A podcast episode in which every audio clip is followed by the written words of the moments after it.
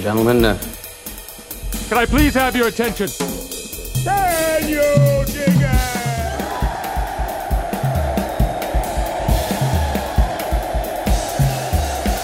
Greetings, dear listeners. This is Jonah Goldberg, host of the Remnant Podcast, brought to you by the Dispatch and Dispatch Media. Um, today we've got a uh, another installment, and what we might just as well call an occasional series um, at this point on this podcast, because we still have to get Charlie Cook in here for us to have this argument that we have over text in in uh, on the podcast. Um, on this trial balloon thing that I floated a couple weeks ago now about third parties and um and a sort of punitive rational conservative party that whose goal wasn't necessarily to govern but so much as to put the republican party back on track and uh, we'll put in the show notes. You can read it if you haven't read it and all the various other stuff. We'll put that in there too.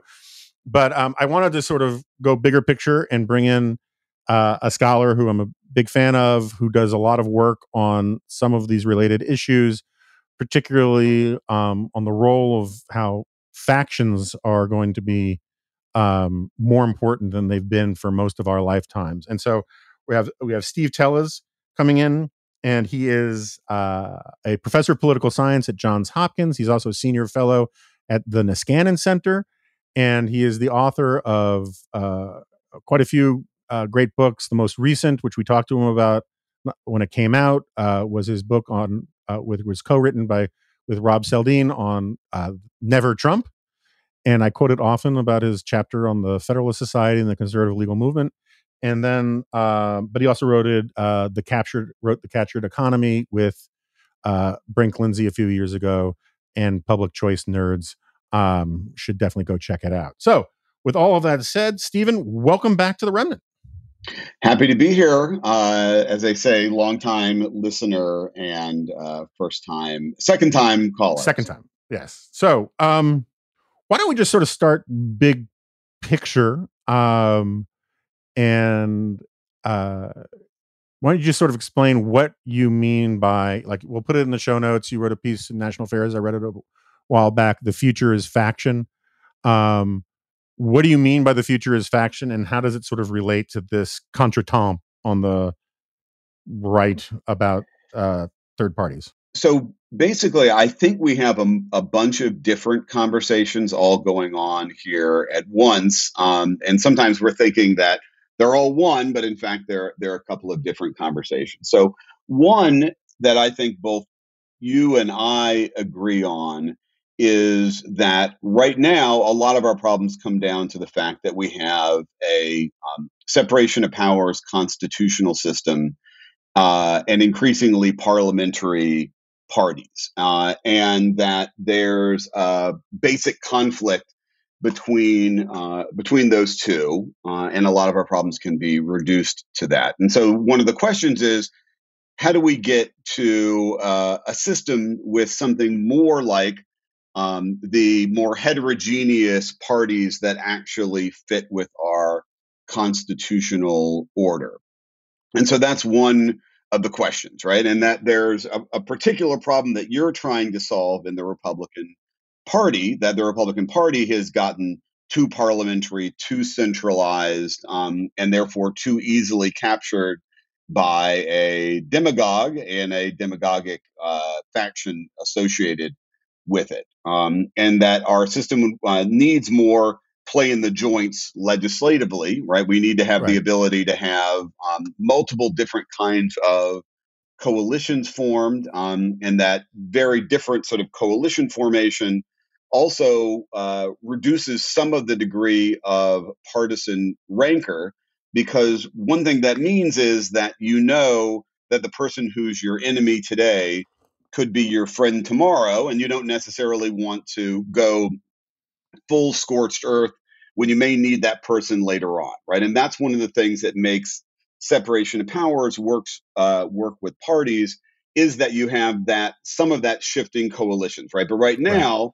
A lot of our conflict comes from the fact that everybody in either party knows that they don't actually need anybody in the other party, so there's no reason to go um, not to go full scorched earth. So I would say that's one way to think about our our problem, right, is that that's what we're trying to get to, right? We're trying to get to a system of more heterogeneous parties, shifting coalitions, and with that, more of the kind of deliberation that um, the founders wanted out of our separation of power system, uh, rather than a, a, system where just party leaders determine the agenda, they write legislation uh, in their office, and then all of the members of the party are just treated as kind of cannon fodder for those party leaders, right? right? That's not the kind of parties that work with our constitutional order.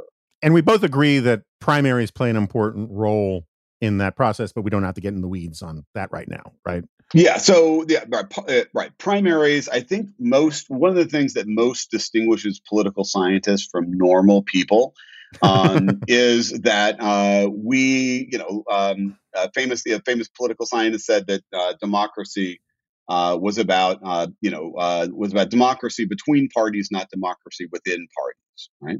And that in general, we like the idea that parties are actually organizations that have some internal integrity and can uh, you know have some sort of organizational structure that allows them to think about the long-term interests of the party rather than simply an instrument of whoever happens to show up in low turnout primary now again that's not the only thing that's wrong with our system um, sure, right. but um, but that but you know primaries are a are a bad you know we're a bad innovation um, and it would be a good idea to get rid of them nobody knows how to uh, how to do it um, and therefore my judgment is that we're going to have to figure out some way to work with primaries rather than just complaining about how awful they are and that gets us to this point about factions right which is right now especially in the republican party but i think in the democratic party too um, the only people who show up in most primaries are the most ideologically um, intense, right? That's a little bit different in places like New York City, where the primary is tantamount to the, you know, you get in some sense more turnout in the primary than general election because of all the right. actions in the Democratic Party. Um, but that one of the ways to solve this problem is to get some kind of um, mobilization, uh, not just by the most ideologically extreme, or in this case, the most sort of um, uh, uh, populist nationalist in the Republican Party. Uh, somebody has to be out there organizing the normies, right? And I think that's the one way to think about the problem in both the Democratic and Republican Party and this is a long term problem of democracy, right? Which is it's actually hard to mobilize normies. It's hard to mm-hmm. mobilize people of relatively normal political opinions because um, the preference intensity is always at uh, the polls. Now, in the past, you know, we should back up for some, that. I'll, yeah, I'll, yeah. Just just to clarify on that, it's also because you know this is like a standard conservative argument I used to make all the time is that low voter turnout is not a bad thing necessarily because high voter turnout is a sign of profound dissatisfaction with the status quo. Lots of we can call them normies. Um, works for me. Uh, a lot of normies, whether they're liberals or conservatives, Republicans or Democrats, they don't internalize and see their political position as central to their identity, and they don't see politics as the answer to their biggest problems because their lives are going pretty well, right? Their they've their their problems are tied up with career issues or family issues or things that they don't look to Washington to fix. And that makes them less likely to look to Washington or look to politicians to fix their problems. That's one of the psychological reasons why it's hard to organize them, right? Is that. Yeah. So I have a slightly less psychological interpretation of lower moderate participation uh-huh. um, than, than that would imply, right? I think there's something to it, right? Sure. Um, now, what, one problem is the people who we define as moderates, most of them are actually cross pressured voters rather than people who are, in some sense, centrist across the board, right? Mm-hmm. Um, that is, you know, there's a huge group of people who are, you know, kind of economically activist and and on social issues are more conservative, right? On mm-hmm. abortion or crime or other and those issues, right? There's a huge group of those voters uh, and then there's also a group that you might think of as sort of Bloombergian or Acela or th- those kind of voters right. who are actually a relatively small number. Right? We know a lot of those people, right? But they're right. actually not a big part, but they're a big part of the donor class, right? right. Um, neither of those are really moderate in the sense of having moderate positions across the board, right? They're cross pressured.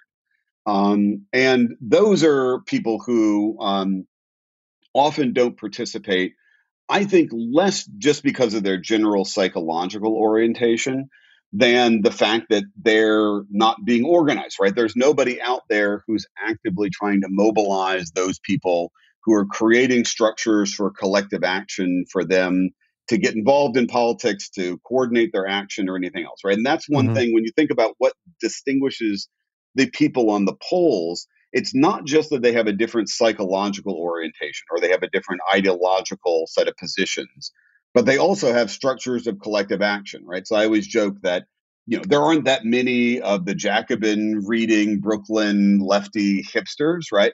But mm-hmm. they're super organized, right? You right, can get right. them, you know, they they have all kinds of mechanisms of um, collective action that can get them to show up, for example, in the AOC primary in New York.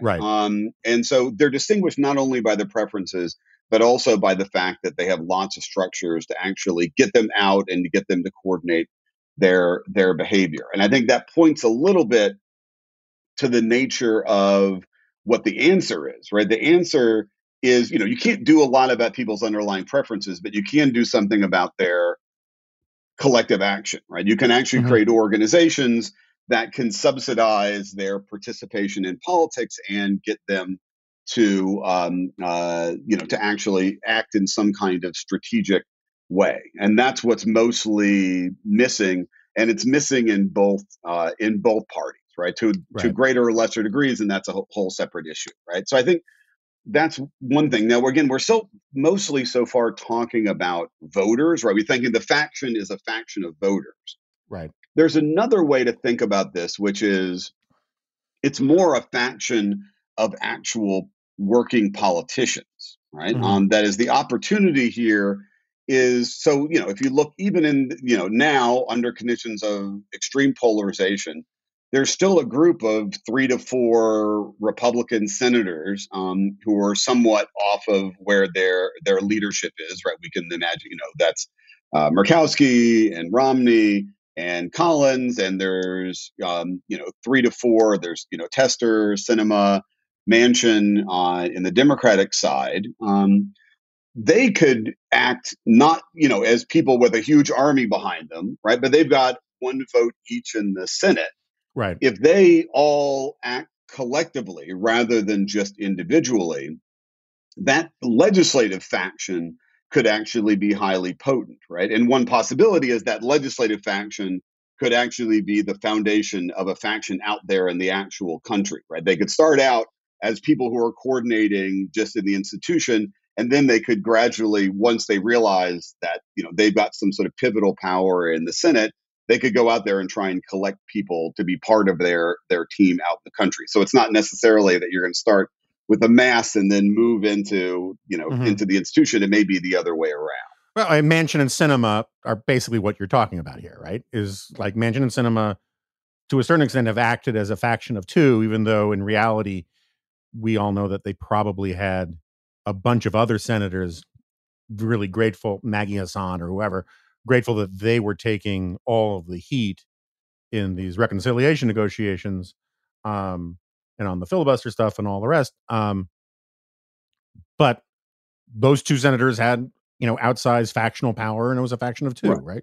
right. Well, so I would say the problem is, so I, I you know, you know, I, I, think we need a better class of moderate. Um, uh, that Agreed. there's a, a, that one thing is, I describe their behavior as what you might call intransigent individualism right? Mm-hmm. They're not setting the agenda. They're not saying, here's the things we ought to be talking about. Here's the things we ought to be doing. Um, the you know the the people who have organized the Senate, in this case the Democrats, um, are making bids, and then they're saying no, that bid minus thirty three percent, right, or minus forty percent. But they're not saying actually we should be talking about something entirely different, right? Um, that he, you know here's the thing that we ought to be uh, ought to be doing and as a condition of me cooperating with you on other stuff we're gonna we're gonna do that thing too right they're not doing right, I get that. agenda I, setting I was just making the point that just to, to your basic point about being able to exercise power yeah. that in a in an evenly divided Senate, it's very easy to form a small faction of people who have the ability to block. And you would your mm. argument is that they should also try to set right.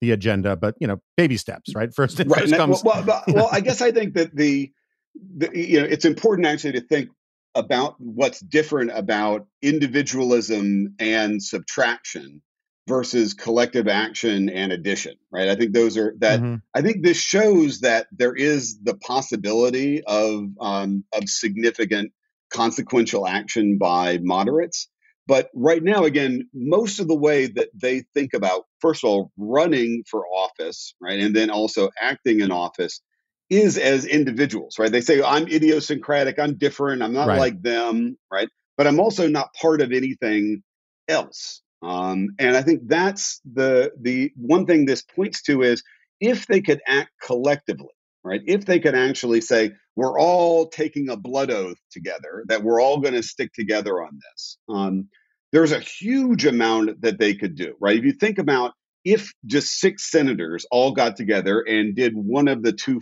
thing, following things, right? One, they themselves formed a separate party, right? It wouldn't be hard. You know, Matt Yglesias has talked about um, about this, right?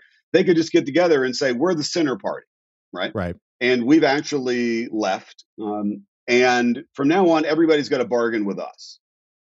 The first thing will happen is nobody could, neither party could organize Congress without cutting a deal with them, right? In essence, we would be in something more like European style coalition mm-hmm. government. Mm-hmm. Right. Mm-hmm. And they would say, okay, we'll let the Democrats run um, uh, run Congress, but only on the condition that they do X, Y, and Z.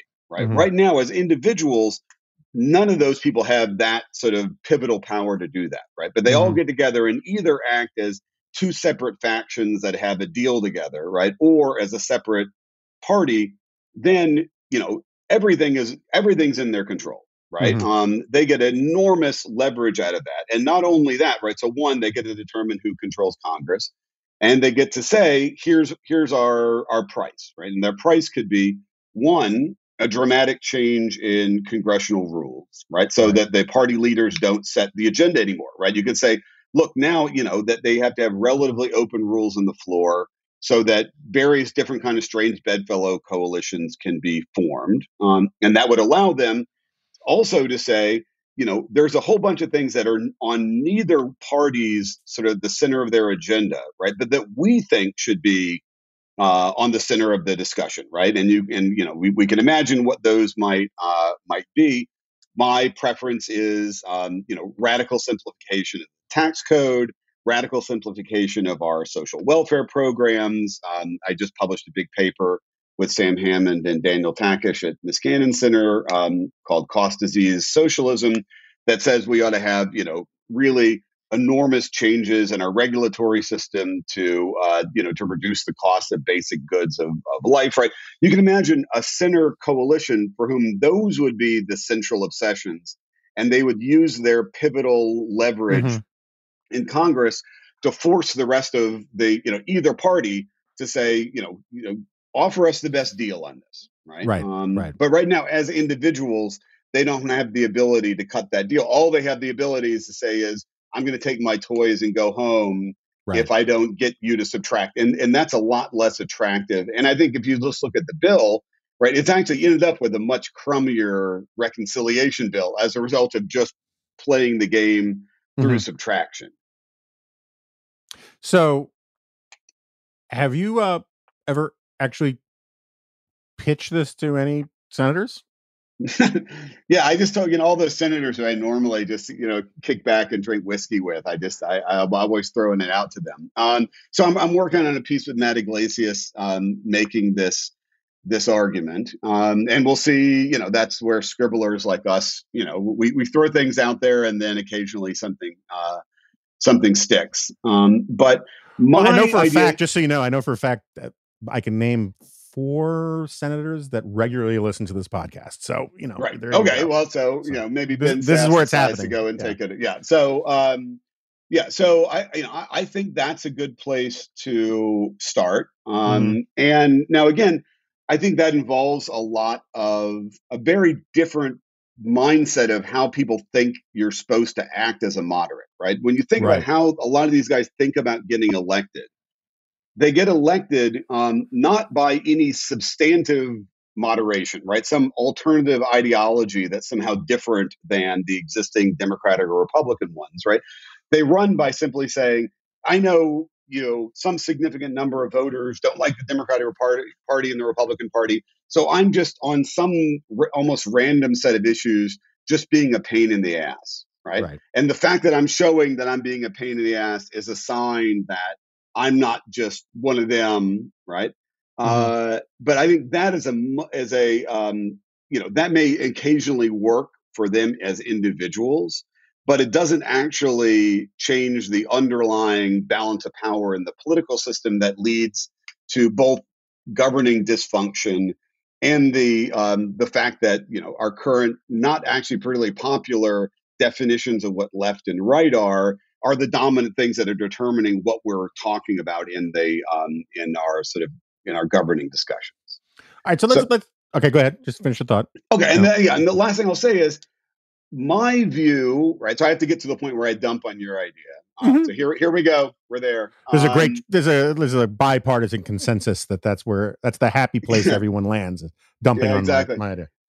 so I think that um, the advantage of this is it does, you know, one of the things you have to do is get to some positive conception of what it is that moderates want, right? Um, that is one of the problems I had with your idea is it seems still very dominated by dislike of what the dominant part of the Republican Party, right? And you wanted to Mhm. act as a veto on the most extreme and nutty forms of republicanism, right? Mhm. Um, but it was still also based on the idea that like good old fashioned national review conservatism is still great, and we're going to have that be our our brand. Um, I think that's not a particularly attra- you know attractive vision. It's not clear what it is you're actually trying to get done with government, and it's not clear how you're changing the way that political institutions actually operate. Whereas I do think this way of thinking about strategy does get you closer to something that would literally change the way that institutions are operating, um, that's more in line with our constitutional order. And it allows you to introduce dimensions of what policy should be about that um, are more aligned with what I think the actual problems the country is facing, right? Mhm. And that I think people are frustrated that you know we're not actually talking about. Um, and this is a way of forcing that kind of um, uh, other you know additional dimensions of policy onto the public discussion. So So look, I mean, I, I I think the idea as you propose it is very attractive. I think the criticisms of my sort of idea are well founded and well taken, and um, as are most of them. I mean, I, I I thought I was being pretty clear that like I'm just trying to like come up with something to do here, folks, right? Because the current you know autopilot blows, and I'm very skeptical for the reasons Richard Hofstadter, you know, famously laid out.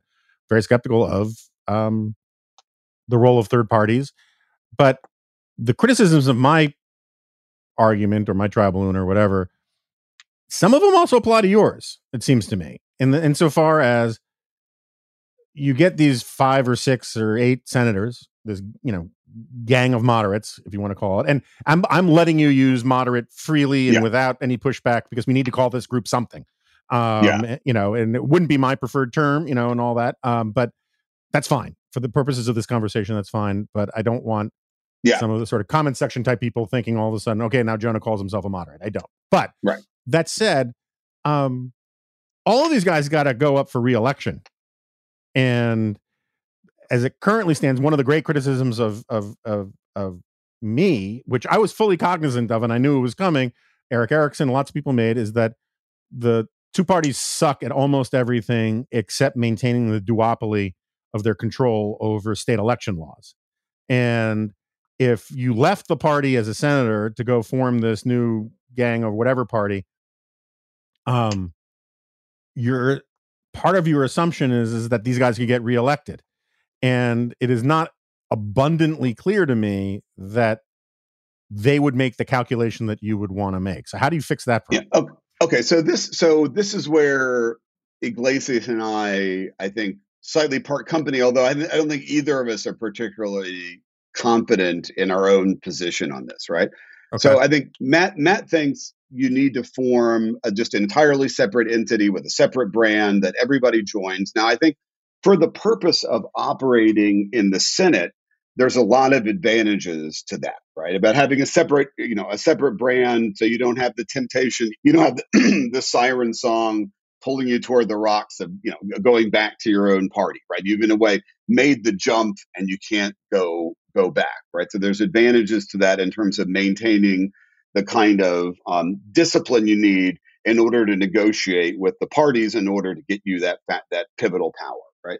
On the other hand, I've actually always been on the side of um, thinking that the answer to this is intra-party factions, in part for the reason that you're describing, which is, um, you know, again, you're going to have to get elected in a political system, as you say, that's organized around the two-party duopoly, and it makes more sense to say I'm a different brand inside of this existing party, right? So mm-hmm. I'm going to run for office in that uh, in that party, um, but I'm going to run as a as a different kind of Democrat, right? And a right. Democrat. I'm a, way, LaFollette Republican or something, right? You know, right, or like, whatever, right? Yeah. But one of the things that involves is saying we're pre-committing, right? That we're gonna we're gonna cooperate with this faction and the other party where the at least where the organization of Congress is concerned, right? We're not just going to vote for whoever the party leader is the Democrat or Republican, right? That's the most important thing that's going to differentiate us, right? Is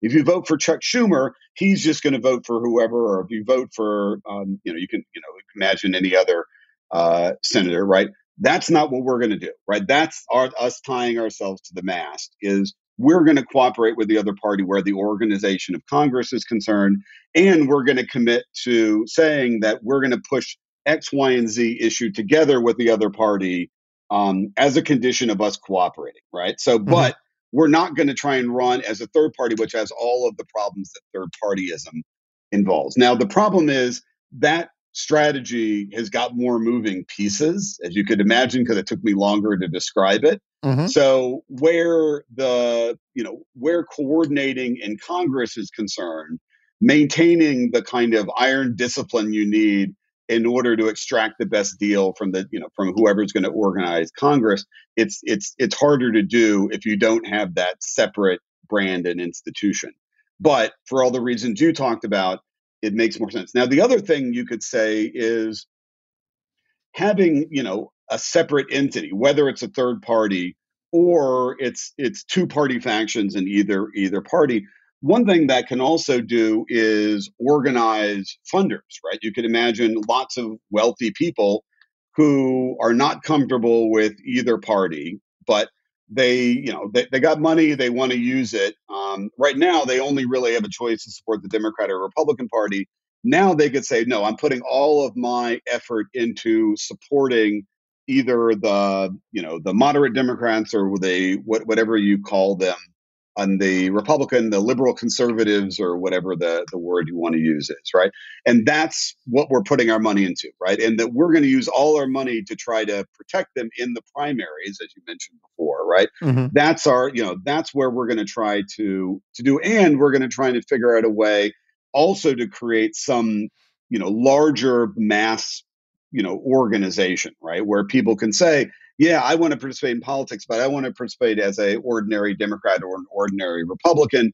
But there's a thing now, right, that mobilizes people, that has garden parties, that does all the things that parties do, but is a separate organization operating within the structure of these um, these two larger entities, right? And so that's my preference, right? Is is at least to start with um, separate party factions that have a kind of agreement. And again, you think about that you know your bête noire the progressives right that's a little bit the way progressives worked in the early 20th century right? Is there are progressive democrats there are progressive um, republicans but they had a kind of agreement at least on certain kinds of issues to operate together in order to achieve their their ends within their own within their own parties right? So i do think that is a way to think about as a as a kind of precedent for this is that's a way that sort of liberals of all parties can work together without actually having to create an entirely separate entity, at least political entity, right? You can imagine public goods that those two entities would share, just like progressives created a lot of institutions um, that were progressive institutions, right? That that progressives in each party could draw upon. Um, you could think about, you know, think tanks and voter lists and all kinds of other stuff that they could share without actually having to have an entirely separate party of their own. Yeah, I mean, I think, I mean, I mean, just to make it practical so people understand, because this as a as the the whiff of theoretical talk, like, um, uh, people have heard me, and I know you agree with me in in broad brushstrokes about some of this, and I know Matt Yglesias does too, that there's an enormous amount of low hanging fruit in terms of urban economic regulatory reform that technocratic good liberals and and and free market conservatives could meet in the middle on a whole bunch of things that would be good for poor people because it would be good for fixing housing which would be good for zoning you know i mean all these kinds of things where you know again there'd be negotiations but there's there's an enormous amount of sort of overlap among the wonks on the right and the left on some of this stuff but the problem is, is you have one party cities that are you know about protecting entrenched interests and parts you know and all that kind of thing and it becomes very hard to do. You could see a coalition on those kinds of issues. I mean obviously there's some federalism issues that make it a little hard but you could see a real coalition that gets sort of kempian enterprise zone conservatism and sort of gitchy goo good technocratic liberalism together to form a real sort of community of minds and and leverage power in positive ways i'm totally sympathetic to that um, you could also see factions form that are remarkably bad, right? Um, and at least from my perspective, you know, when uh, they're like when Tucker Carlson says that, um, you know, he loved Elizabeth Warren's campaign platform. Um, one can see, and when you see Marco Rubio talking about, you know, his industrial common good policy stuff and and you have JD Vance talking about confiscating the property of people he doesn't like. Obviously, the only thing keeping these people from working together is that who they dislike is is the only thing they have in common, or they don't have in common. And still, you could see a coalition, a, a very statist coalition, forming as well. Right? There's no inherent, um, there's no inherent like reason that couldn't happen as well. What's your response to that? And then I have a bigger picture, sort of start over question for you. Yeah. So now, so in a way, that's a little bit different question, right? Because the point is, imagine we had a legislature in which the leadership was not dominating the control of the agenda, right? So anything mm-hmm. could happen, right? You could have any right. kind of coalition you wanted, right? One of the kinds of coalitions you would have would be uh, it would be a lot easier to have an anti-free trade coalition, right? Mm-hmm. That is, again, that we think about the sort of Tucker Carlson and the Bernie Sanders, right? Um, right. They That's could they example, could work yeah. more. They could work more easily to do uh, to do that. And from my point of view, you know, China is a whole separate issue, right? But mm-hmm. um, that would not necessarily be be great. And we could think about a lot of other things, right?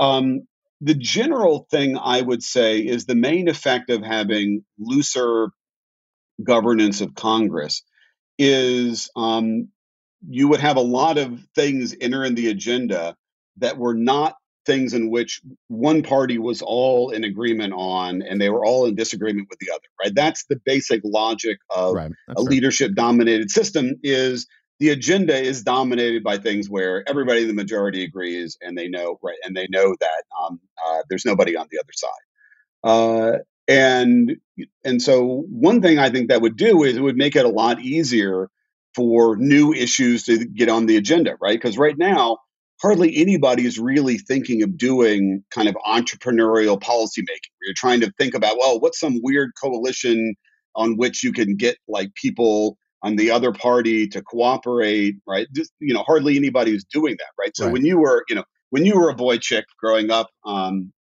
you know, people in AEI or even Heritage when Stuart Butler was there, right? They were always trying to think about, oh, what's some, you know, thing, whether it was welfare reform or or housing or vouchers or whatever it is, right? They were always thinking about what's that policy where you could do that kind of magical entrepreneurialism, right? And Right. one argument I have is that the change we've had in Congress has also filtered back into the kind of think tank world, right? Which is there's just not much um, advantage to doing that weird entrepreneurial public policy making if Congress can't actually do that, right? So one argument is you change the way Congress works, and then the supply side of ideas is also going to change, right? Because they know that there's there's demand for that. Now, again, some of that is going to be bad. The other thing that's going to happen is you're going to end up having a lot more pork barrel spending, right? One of the reasons why you had all that pork barrel spending back in the 70s and 80s, it was it was so hard to put together coalitions that you had to go around buying off people one one by one. In retrospect, you know, there are worse things than that, right? Mhm. A lot of good policy got passed by also buying off a lot of people. When you go and look at the Tax Reform Act of 1986, Right. which was great, but it was actually full of just total scandalous pork barrel Right. individual payoffs. Um, but that that to me is better than uh, than the kind of system we've got we've got now. Yeah, I mean, Um, I- I've been and- saying for a long time, you bring back earmarks, and that's the only way you're going to get meaningful t- entitlement reform. Is you got to bribe everybody with a rec center or a stadium or a, you know, or, or a community college um, in their district to vote for something that shaves off, you know, twenty cents off of every dollar of entitlement or whatever it is. You know, the, Right. the, the only way you're going to get that that kind of structural thing done is through a form of you know basically, you know, political yeah, bribery. and the, and the other thing I would say is it's really hard to bargain across ideological dimensions, right? So one thing, Mhm. if you look at the, you know, my all-time favorite public policy proposals out there was Romney's child um, child benefit plan, right? Mhm. And that was sneaky in that on the spending side, it was great, right? It was actually simple. It was administered through the Social Security Administration, not through the tax code. But it was largely funded by completely eliminating the state and local tax deduction. Mhm. Now that you know that was the thing for Republicans and the thing for Democrats. What's interesting about that way of policymaking is it's a way to do cross-party policymaking that isn't just about watering everything down, which is what you can think of Manchin Sinema, Sinemaism as being, right? That you'd simply take what was actually a pretty good idea and you water it down until where it's actually kludgy and complicated and not very good. Instead, you actually give each party what they really want, right? Um, And but but let them put that in the same deal, right? Democrats really want simple redistribution that's as transparent as possible, and Democrats like screwing big spending on states that are subsidized through the the federal tax code. That seems like a lot more attractive way to do policymaking by letting each side get all of what they want, but on the thing that matters to them more, right? But you can mm-hmm. only do that when you have enough room in your coalition to actually screw somebody over, right? And you to do something like we just talked about, you know, on the Democratic side, you need to be able to do it without the California and New York senators, right? Because they're not going to like the state and local tax deduction, right? So that that's the kind of thing that I think you can imagine in a world in which um, some of that pivotal faction has used their power to open up the rules to create a much more free flowing system. But again, the only way to get there is that somebody's got to be annoying in a collective way, right? Um, that's the only way you're going to get it. You're not going to get it through intransigent individualism. So, I mean, I, I'm I'm with you on as a general conceptual matter that the sort of what you're ascribing to Sinema, like I, I I'm grateful Sinema's there, but I, I I I get your point. You know, I always used to say that, you know, that sometimes the compromise position is worse than either side's position, right? I mean, like if we have the argument I used in my second book was like, if um if I think we need a bridge over this canyon and you don't think we need a bridge over this canyon, the Right. compromise position of building half a bridge is dumber than either position, right? Right. well, I Um, mean, right, right, right. I mean, the reconciliation bill, at least as far as I can tell what's in it, is like, seems like, you know, half a bridge all the way down. Mhm. it's a whole Mhm. bill full of half of bridges, right? Which is not, which is obviously not, is A, I think also leads to public cynicism, a lack of policy legitimation, which is also part of, part of the sort of general systemic problem we have with our political system beyond the problem of polarization. Right. All right. Well, so that, uh, that's that's the segue I'm looking for. Aha. Uh, let's um, we we we we got your um, denunciation, ritualist denunciation of my position, and we got your theory of how to fix these things. Um, so let's take a big picture, you know, step back. You you say rightly. I mean, I agree. I, I uh, this podcast stands for nothing if not opposition to monocausal explanations of anything. Uh, but you say that the the primaries are not the only source of our problems, and I agree with that entirely. But they make most of our problems worse, which I think you agree with. And um, but what is your? I mean, what is the story? Hey, I'm sitting next to you on a plane, and I'm not a poli sci geek or anything like that, and and you have a few minutes to you know the movie's going to start soon but you have a few minutes to explain why the sort of madisonian vision of of factions both horizontally and vertically across the country um vying with and against each other to produce from bottom up uh legislation you know i mean like i keep trying to tell people the the schoolhouse rock video on how a bill becomes a law doesn't look anything like what's going on right now, right? Where leadership just imposes something like tablets to the masses. Um, it doesn't come; these ideas aren't coming out from the hinterlands and working their way up through democratic processes. They're all top down. Um, nowhere in that cartoon or in the Federalist Papers or in the Constitution is the word framework um, a meaningful or existent term. So, what is your explanation for how, you know, uh, to the layman for how we got to this position where Congress doesn't defend its own prerogatives, where the faction, the idea of faction checking faction, um, uh, doesn't seem to be working the way it was supposed to, in part because factions aren't regional anymore, and um, and why these parties seem so durable even though they're so weak. So you get 30, 40 seconds on that. okay, so Right. So in the past, one of the things that led to internal party heterogeneity, as you mentioned, was um, was regionalism. Right? Uh, right. One, right? People had different sources of policy information. Right? They were getting so you know when I was uh, when I was a boy, like a little boy, um, my my fa- my mother's side of the family are from South Carolina, right? and so you know they had a very conservative you know family. Um, uh, and, you know, but every day, my grandfather would sit at the breakfast table and read The State, which was the, you know, the publication of that came out of Columbia, which was the big paper in in South Carolina, right? And most people did. Most people, that's where they got most of their information from. And so it was easier to develop a very geographically specific brand, right? Um, increasingly, those sources of information have eroded, right? And what's replaced them is national sources of um, of uh, of you know branding and ideology and everything else. Um, and so it's hard to say. I'm you know Jon Tester is is testing it right. How far along you can be a Montana Democrat, right? That was really how people used to describe it. It's just just a purely you know state specific brand. Right. But those are really hard to maintain. Now, the argument that Rob Saldin and I made in the Futures Faction piece was that doesn't mean that it's impossible to run as a distinct brand within your party, right?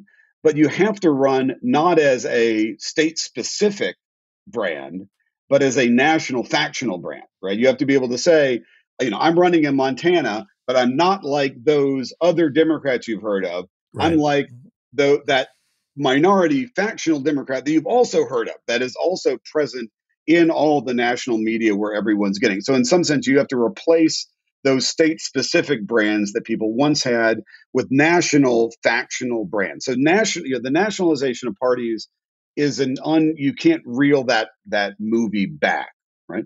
But you can create national factions. Now, part of that is you do need, again, to go back to my point, you need collective action. You need structures that people can actually participate in, that they can donate to, they can do all the things that people need to do to create those distinct brands, right? The DLC at one time kind of functioned that way. Um, you know, it was, I, I think of that as the first kind of version of, of what this would uh, would look like, although it would look differently under current conditions, right? But it would allow voters to say, "Oh, okay, I, have heard, you know, when I watched the news or I read the newspaper or whatever it is, I heard about these other guys, these sort of centrist Democrats, right? This guy's running under that brand. I can be sure that if I'm voting for him, I'm not actually voting for Nancy Pelosi, right? I'm voting for something else, right? And, and that's just, part- we, we, should just explain to listeners, uh, so that, and I also have to do this as a former uh, employee of Ben Wattenberg um, the DLC was this centrist Democratic party within the party. Sort of again, I see where your point about how it's sort of like a, a faction unto itself that um, had what were still a a not entirely expired species of politician who were Southern Democrats mostly, but not entirely. Um, and they were trying to yank the party back from uh, they would argue from its the left wing brand that caused it to keep losing presidential elections. Um, the Wattenberg part comes in is that Ben was one of the founders of the Coalition for a Democratic Majority, which was the precursor to the Democratic Leadership Council. Um, and uh, people forget now, but both Al Gore and Bill Clinton were leaders of the DLC. And one of the genius things that Bill Clinton did um, was when he picked Al Gore, which was a very weird pick at the time. He picked another young Southern Democrat. Was he was doubling down on a brand that he wanted rather than trying to like uh, diversify the ticket the way say Kennedy did with Johnson or something like that. So anyway, I just wanted to sort of get that out there. Yeah, so, people yeah, don't know what it yeah, is. So let, yeah, so let's go back to and again why I think the DLC is a you know it was like a transitional form. That's not what we're going to be talking about, right? Is it was really a combination of, on the one hand, a bunch of people who were the remaining people who had state specific brands, right? There were a lot of people who were still, you know, you know, we, it's hard to remember, but you know, Dick Gephardt was actually one of the founders of the DLC right. too, right? And he was running as a sort of Missouri Democrat, which meant he was a little more conservative on social issues, even though he was highly laborist on economic issues. You know, he was also in the party with people who were like Sam Nunn types, who were, you know, moderate on racial issues, you know, con- conservative on armed servicey kind of stuff, right?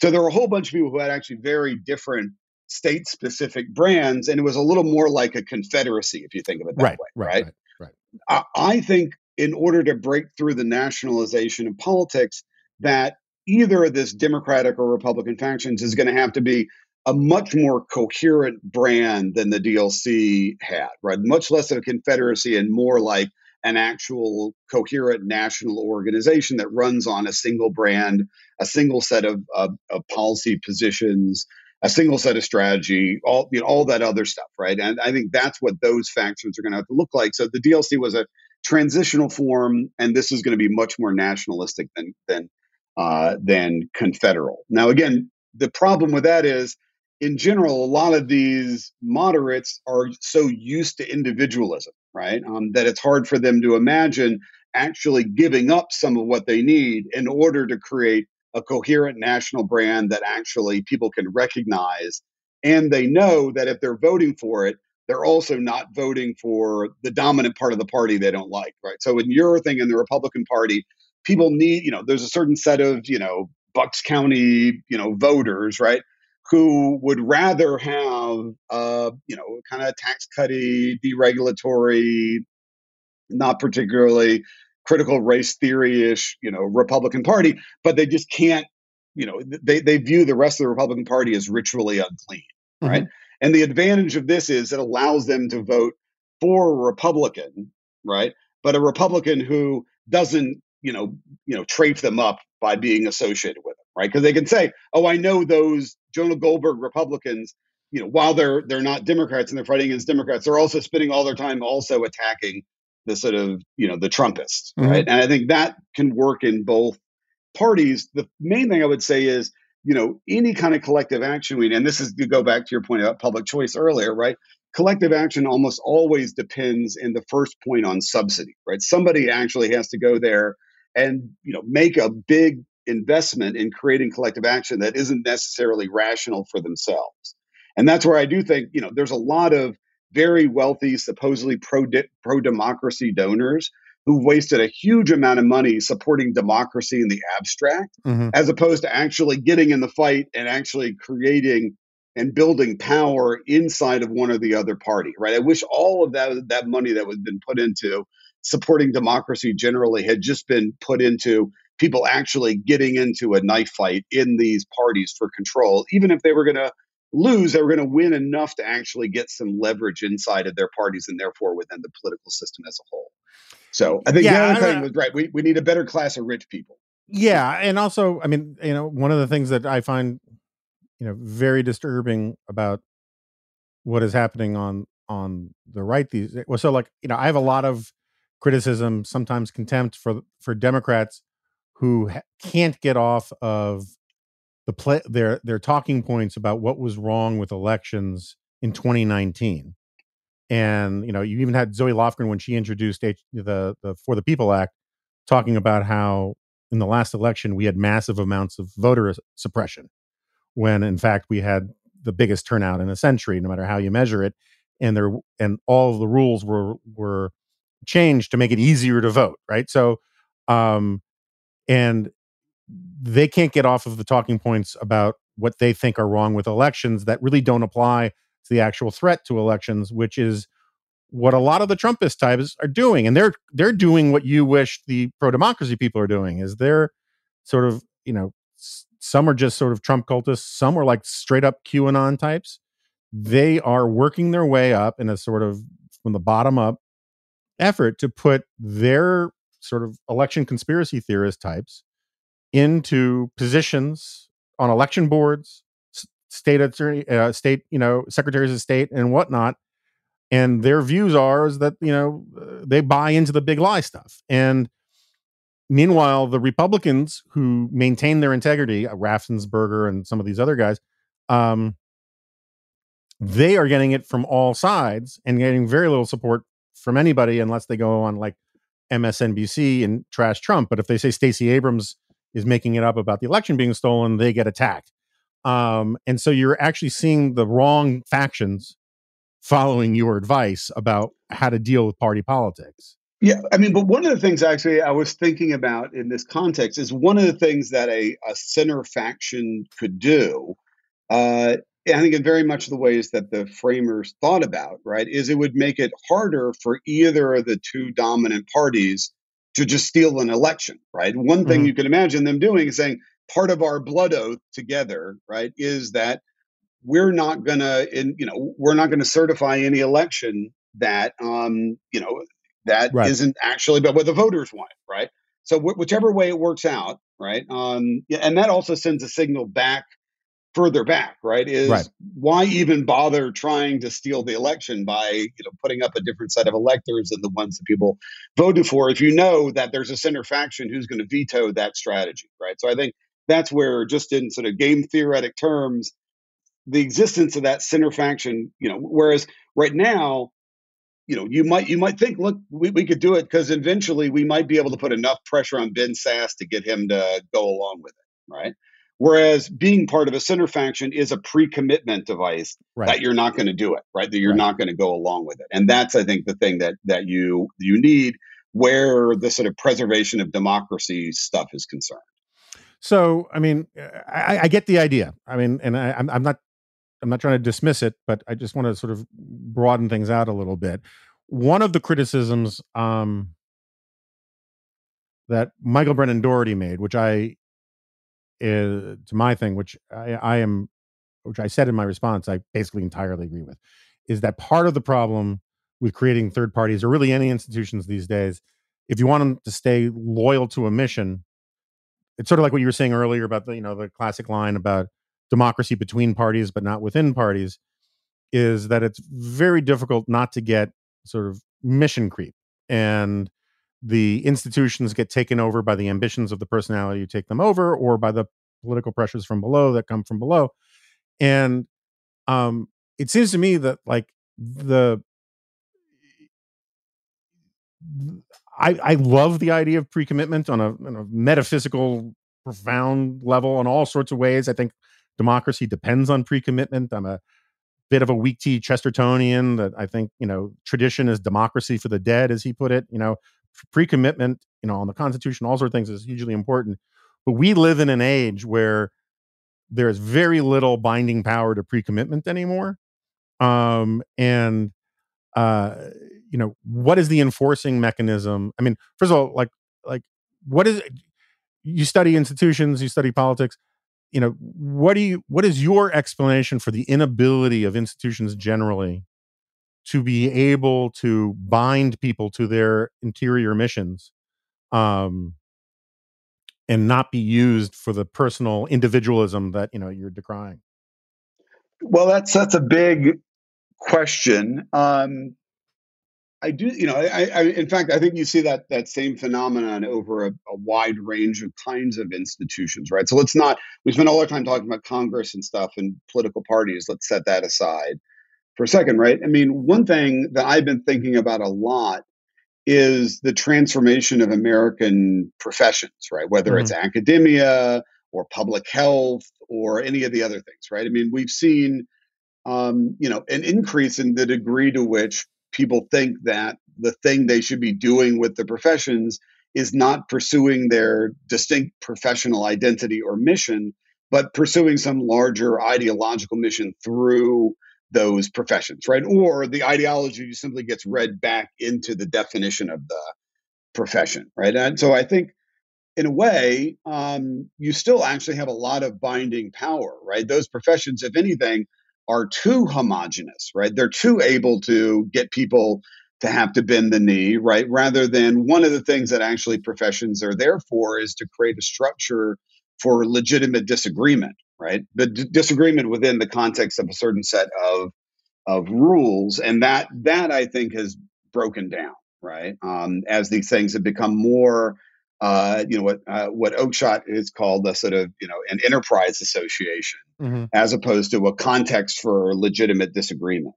Um, so I think where the larger point about institutions is concerned is we need more institutions that create context for um, uh, for legitimate fact-based disagreement, right? And so I think that's that's a point. So and so in that sense, right, they they actually need less binding power. They need less ability where everyone's just simply looking around to what everybody else is thinking in order to determine what their position is. And I think within the parties, to go back to the parties, right, if there were distinct party brands, right, so that the party actually had internal competition that was legitimate, that was understood, where the parties also understood that you know they couldn't completely defeat that other faction because they actually needed it in order to get elected um, that i think would lead to a kind of healthier debate it would lead to healthier internal party competition right because you would have both parties would essentially be coalitions of frenemies right? mm-hmm. and that's what our older parties were right when we actually had and that's you know that's the story of most of american history right our current parliamentary parties are really very unusual in at least having the aspiration to homogeneity um, uh, rather than being understood to be things where they both competed internally and then competed with the other side. I think that creates more play in the joints, um, and uh, you know that that's going to depend on a little bit of an ability to actually bind inside of these factions, right? But be less binding within the overall institution of the party. What do you think of the whole brouhaha over um, David Shor and popularism? So, I, you know, I, I mean, I'm a kind of a popularist, right? Uh, you know, I mean, in part, right, and this is, I think, is the best argument that Yglesias has had, right? Is if you really think the Republican Party is a menace to democracy and can't be trusted with power, then you should do stuff that's going to do everything you can to keep them from getting elected, right? Whereas right now, one of the things you've seen, I think this is one of the reasons why each party in why you end up getting this what, what political scientists call a thermostatic reaction, right? Every time one party gets in, they immediately become unpopular, right? right? I, I don't think that's an automatic process, which is the way that people often describe it. I think it's a, a function of the way that parties govern when they get elected, right? When they get elected, their immediate strategy is to think, how do we squeeze everything we can get out um, of this brief moment when we got elected, right? No matter how unpopular it is, rather than saying, why don't we actually see how long we can govern for, right? Instead of squeezing every bit of rent out of the fact that we've got control of these institutions, you know, and part of the problem, of course, is it's actually hard to discipline the people who want the party to do unpopular things, mm-hmm. right? And say, okay, you actually aren't going to get any chicken, right? the, the, the, you know, the, the plate's going to get to the year end of the table and there's nothing going to be on, right? Because we're trying to actually govern for an extended period of time. So I think that thermostatic reaction is not an automatic thing that voters do. It's that each party keeps over interpreting how much um, you know how much the voters like them and how much they want them to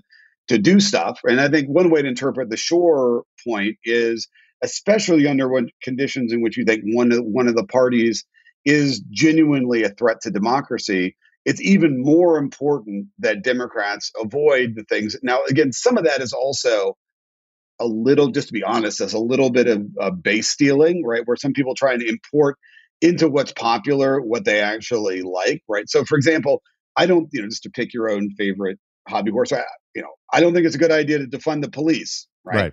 I could justify that on the basis of it being popularist, right? But it's actually, I just think it's bad governance, right? Um, you know, I I think a big child tax credit is a good idea, right? The truth is, it isn't phenomenally popular as much as you would think. I still think it's a good idea, right? So to some degree, I think there's any of that popularism discussion mixes up what people think is strategically a good idea with what they think is actually good public policy. And so we all need to avoid the confirmation bias that comes into reading into what we want to what voters actually like. Yeah, no, I, I'm I'm perfectly open to that point, and I think that that is sort of unavoidable. Is that you know it's sort of like my critique about foreign policy realism is that most of the people who call themselves realists are just people who lost a foreign policy argument and think that they lost it to a bunch of ideologues, and then when they get in power, they have ideas about how the world works, and people call them unrealistic. And um, but uh, so I'm sympathetic to the general point. At the same time, I don't have a particularly passionate rooting interest for Democrats and um and or for Joe Biden. I may have all sorts of passionate critiques of the Republicans and Donald Trump and all that kind of thing. So I think I'm a little immune to some of that stuff. But it seems obviously true to me that a Bill Clinton of this age would understand that his political interests would be advanced by picking more fights within his own party. Um, you know, uh, this is the way parties used to work. Is you're talking about you know, factions within parties. You know, uh, Bill Clinton had his Sister Souljah moments. He attacked the bean counters when he was trying to appoint female attorney generals and all these kinds of things. And those had powerful signal effects for moderates, independents, and sort of liberal Republicans that this guy wasn't like those guys and it is I, I, have a hard time understanding how it is just not there may I, I, let me put it this way internal to the democratic party there may have been all sorts of good arguments for why he had to do it this way but at, from an outside perspective when joe biden got his 19 republicans to agree to an infrastructure a traditional infrastructure bill he had essentially fulfilled like the other major mandate that he claimed to have, which was to work across the aisles to get things done. He got something done that, that Republicans couldn't do in four years. Um, he should have, like George Costanza, just left on a high note and left the room at that point. And instead, he went for this linkage to the the Build Back Better thing, 3.5 trillion. Um, grand new deal kind of thing and it seems to me that there are people within the party the democratic party and this is David Shor the, the other part of Shor's argument right is that there are elites within the party who in the leadership of the party who do not care particularly whether something is good politics they just want to get their basket of things done and I don't have a good theory of, I don't have a charitable theory about why Joe Biden hasn't done some of these obvious things. Um, do you have a theory about why Joe Biden has decided to basically once again outsource everything to Pelosi and um, and you know Democrats in Congress, even though it's such a divided Congress? Yeah, I mean, I think that on the one hand, um, you know, Joe Biden really is a party man, right? More than anything else, I think you know, Joe Biden has always thought that um, the most important normative principle is that the Democratic Party is good, right? And that the Democratic Party is essentially a coalition of these various different groups, right? And that the purpose of the party is not actually to have some separate set of ideas, right? But to take whatever those groups agree on and then, you know, do a cross over it and then bless it. And then that's what it is, right? And so the idea of doing what Clinton did, right, of essentially po- you know poking the eye of some part of that coalition in order to send a signal to voters really violates i think something pretty fundamental about what he you know how how he thinks about the world right? And so i think one of the reasons why in way biden really has kind of moved to the left is he's gotten the idea that that's where the democratic party is mm-hmm. right? And therefore his job is always to be where the democratic party is. Now i think that's mistaking right again just look at the new york city primary, right? I don't think that's where actually the base of the voters of the Democratic Party is, but it is where this coalition of groups really, really is, right? And so I think that's a little bit of why Biden. The other thing to say is, I mean, and I, you know, none of us know exactly how to do this. Is, you know, he's old, right? right. Well, that's where I start and, getting into the know, uncharitable explanations. You know, well, but I, I, I don't, I, I don't mean this to be, you know, my parents are old, right? Um, but you know, when you get old, right? I mean, one thing is right that some of that sort of grand strategic, you know, uh, you know, move in order to you know shake everything up, right? That's a young man's game, right? Um, you know, the idea that I'm going to turn over the chessboard, right, and I'm going to I'm to you know you, you know win by totally you know moving around right what we think of as the basic moving pieces.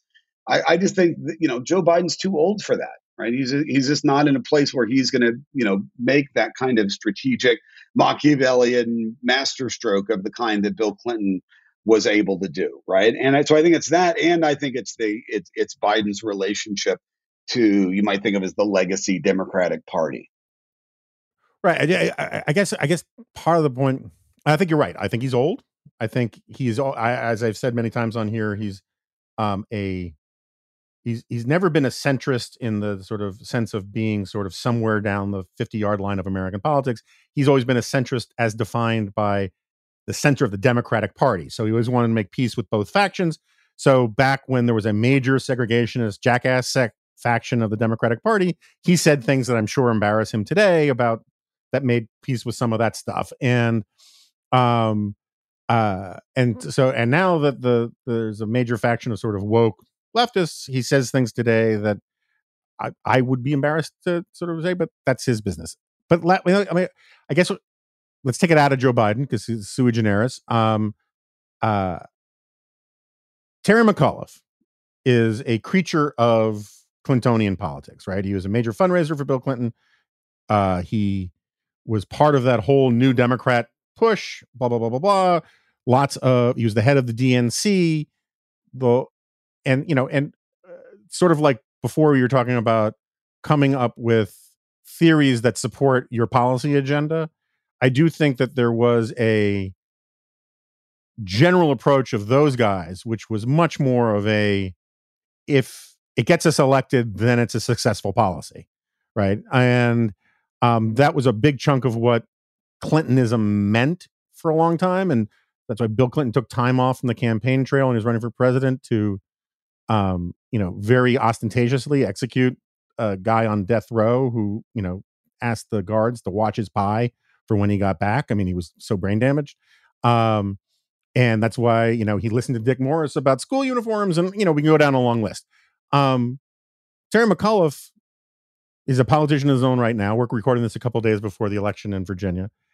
And he managed to so completely misread where the voters were on the ground, where the climate was, 18 months of COVID and fights over opening and closing schools and masks, and then the critical race theory stuff. And instead, he went with his instinct, which was to just parrot the sort of teachers union line on everything. And I guess what I'm getting at is it feels to me that there is some hardening of the arteries of these sort of elite, meritocratic, blue state, whatever adjectives we want to come up on it, you know, come up with it, that that there's there's a kind of demo demosclerosis thing going on that has leading them to be worse at what they were once really good at. I mean, this, the school board letter with Merrick Garland and all that in the 1990s, the Clinton administration was really good about coordinating interest group you know requests with getting creating safe harbors for Title IX or whatever by working the bureaucracy. And it seems like the partisanship and the red versus blue tribalism has sapped some of the the nimbleness out of of Democrats and all this stuff. I mean, it, it's a total fecal festival on the right. Don't get me wrong, but I find it very interesting that the people who are supposed to work know how to work bureaucracies, know how to work interest group liberalism, don't seem really good at it anymore.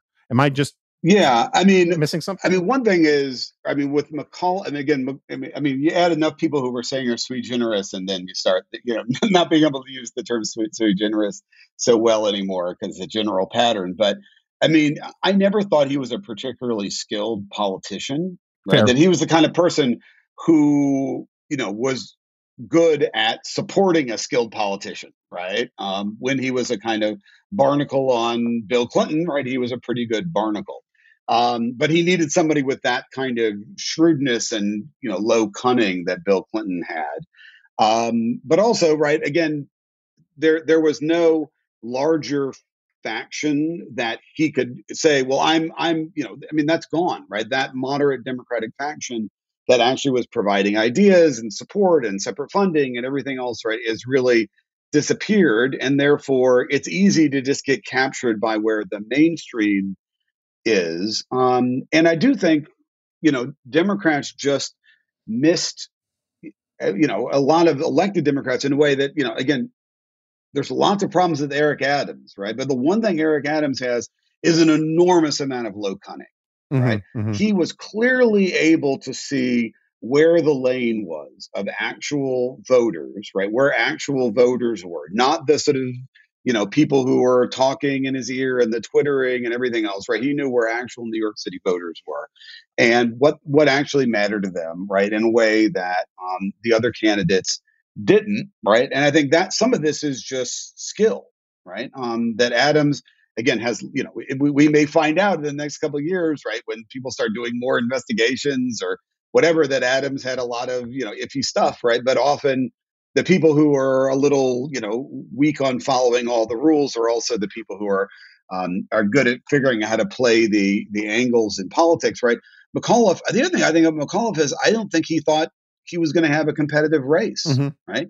I think he thought, well, there's not going to be any cost to me in not getting into some internal factional stuff, right? Because I'm going to win regardless. I'm going to win even if I give the store away to the teachers unions and everybody else, right? And it turned out that um, you know that there's a lot of dry tinder around for Republicans to run on, right? Including in places like Fairfax County and Loudoun County. It's not just you know that there's a bunch of people out in southwestern Virginia that um, that don't like the Democrats, right? Right. And I, I I worry that's the thing that's that's really building up for the Democrats in 2022 and 2024 is that um, they may have a hard time rowing back to a place, especially on social issues, not even really so much economic issues, but on social issues where um, you know normal voters in Bucks County and Fairfax County are going to be comfortable with them.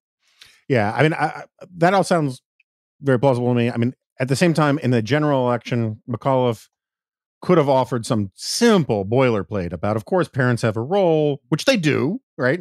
Um, we can argue about how much of a role, that's fine. But there could have been some simple, very simple bumper sticker boilerplate that every politician is supposed to say about parents and schools. And it's not like the teachers union would say, "Oh crap, we've lost Terry McAuliffe, even though he's about to get elected. Let's go in with you know with Youngkin or whatever." It just seems that there's a lot of that kind of stuff where, and I think part of it is an influence of Obama because the base election strategy has seeped into a lot of places where you don't say things to win over the marginal middle voter, you say things to reinforce turnout from the base voter, and that I think through osmosis is seeped in. I will say I think there's a green shoot in what's going on in Virginia, in that it's not a very nationalized election. McAuliffe has tried to make it one with Trump. It hasn't really worked.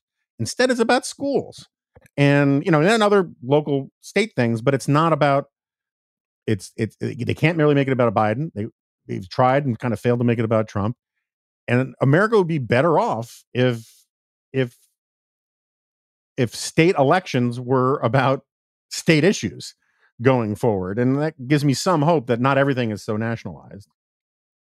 Right. So just the last thing I'll I'll yeah. say on on this is that um, you know, I do think I, I don't think Youngkin is a you know a particularly super skilled guy, right? No, I think he's um, better than expected, think, but he's right, not. But he's I not, think, yeah. but I, well, I think I think he saw where the main chance was. Yeah. Right. Um, that there are a certain number of voters who just are worried that the Democratic Party has just gotten kind of kooky, right? And this goes back to my point that you know uh, you know, most voters are going to go back to what I think of as normies, right? There are people who are not of particularly eccentric right. views, right? And they are, you know, they're worried about weirdos. that's that's my central theory of all American politics, right?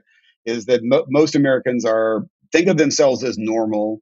They're worried about weirdos, right? And the party that wins is the party that can convince the you know that set of people that the other party is too controlled by weirdos to be mm-hmm. trustworthy right and yeah. i think that's what just don't Biden be crazy essentially trump yeah, yeah. Right. right. they simply said look you know you know you don't want that you don't want any more of that you know trumpian weirdness right and again it was enough voters who just thought that was just too eccentric and extreme and they didn't want any part of it right and the democrat party right it obviously seems increasingly like um, at least you know they're they're worried about crossing people who look to normal average Americans, right? Which is a lot of African Americans and lots of Hispanics as well, right? Like they're just people who seem like they're operating in a moral universe that seems very different than the one that they're in, right? Right. right. And that's, I think, the big, you know, and again, that's what I feel feels disappointing to me about Biden, right? Is Biden's whole promise was that he could convince the American public that the Democratic Party was the party of normies, mm-hmm. right? Um, and I think increasingly he's losing that ability to do so.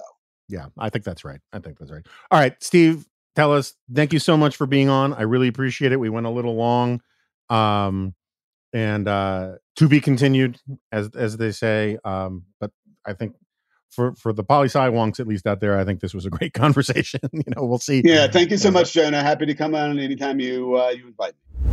Okay, so uh, that's it for um, today. Uh, thanks to Steve Teles for for coming on. Um, as I discussed with him at the end of the show, um, after we stopped recording, you know, um, I think we kind of, as I said to him, you know, we kind of started from the third square on the game board rather than from square one to sort of explain where he was coming from and this idea that he was talking about. But um, you know, uh, we one of the things we often hear from listeners is we want more deeper wonkiness, and I think we um we've we fulfilled that mission today. So um, and I'll I want to noodle some of his arguments a little bit more, but um, I always like talking to Steve. He's a very smart guy, knows a lot of things, and um, and I'm sure I'll hear from you guys about it as well. So with that, uh, that's all I got. Please come on by the dispatch. Please check out our wares. Uh, uh, the morning dispatch guys did a great thing that actually advanced our understanding of uh, the gain of function research today in the morning dispatch. And if you were a subscriber, you'd be able to read it. So um, please do that. And thanks again to everybody, all the normies out there, and also all the uh, non normies of goodwill and good cheer. And with that, I'll see you next time. No, you won't. This is a podcast. Yeah.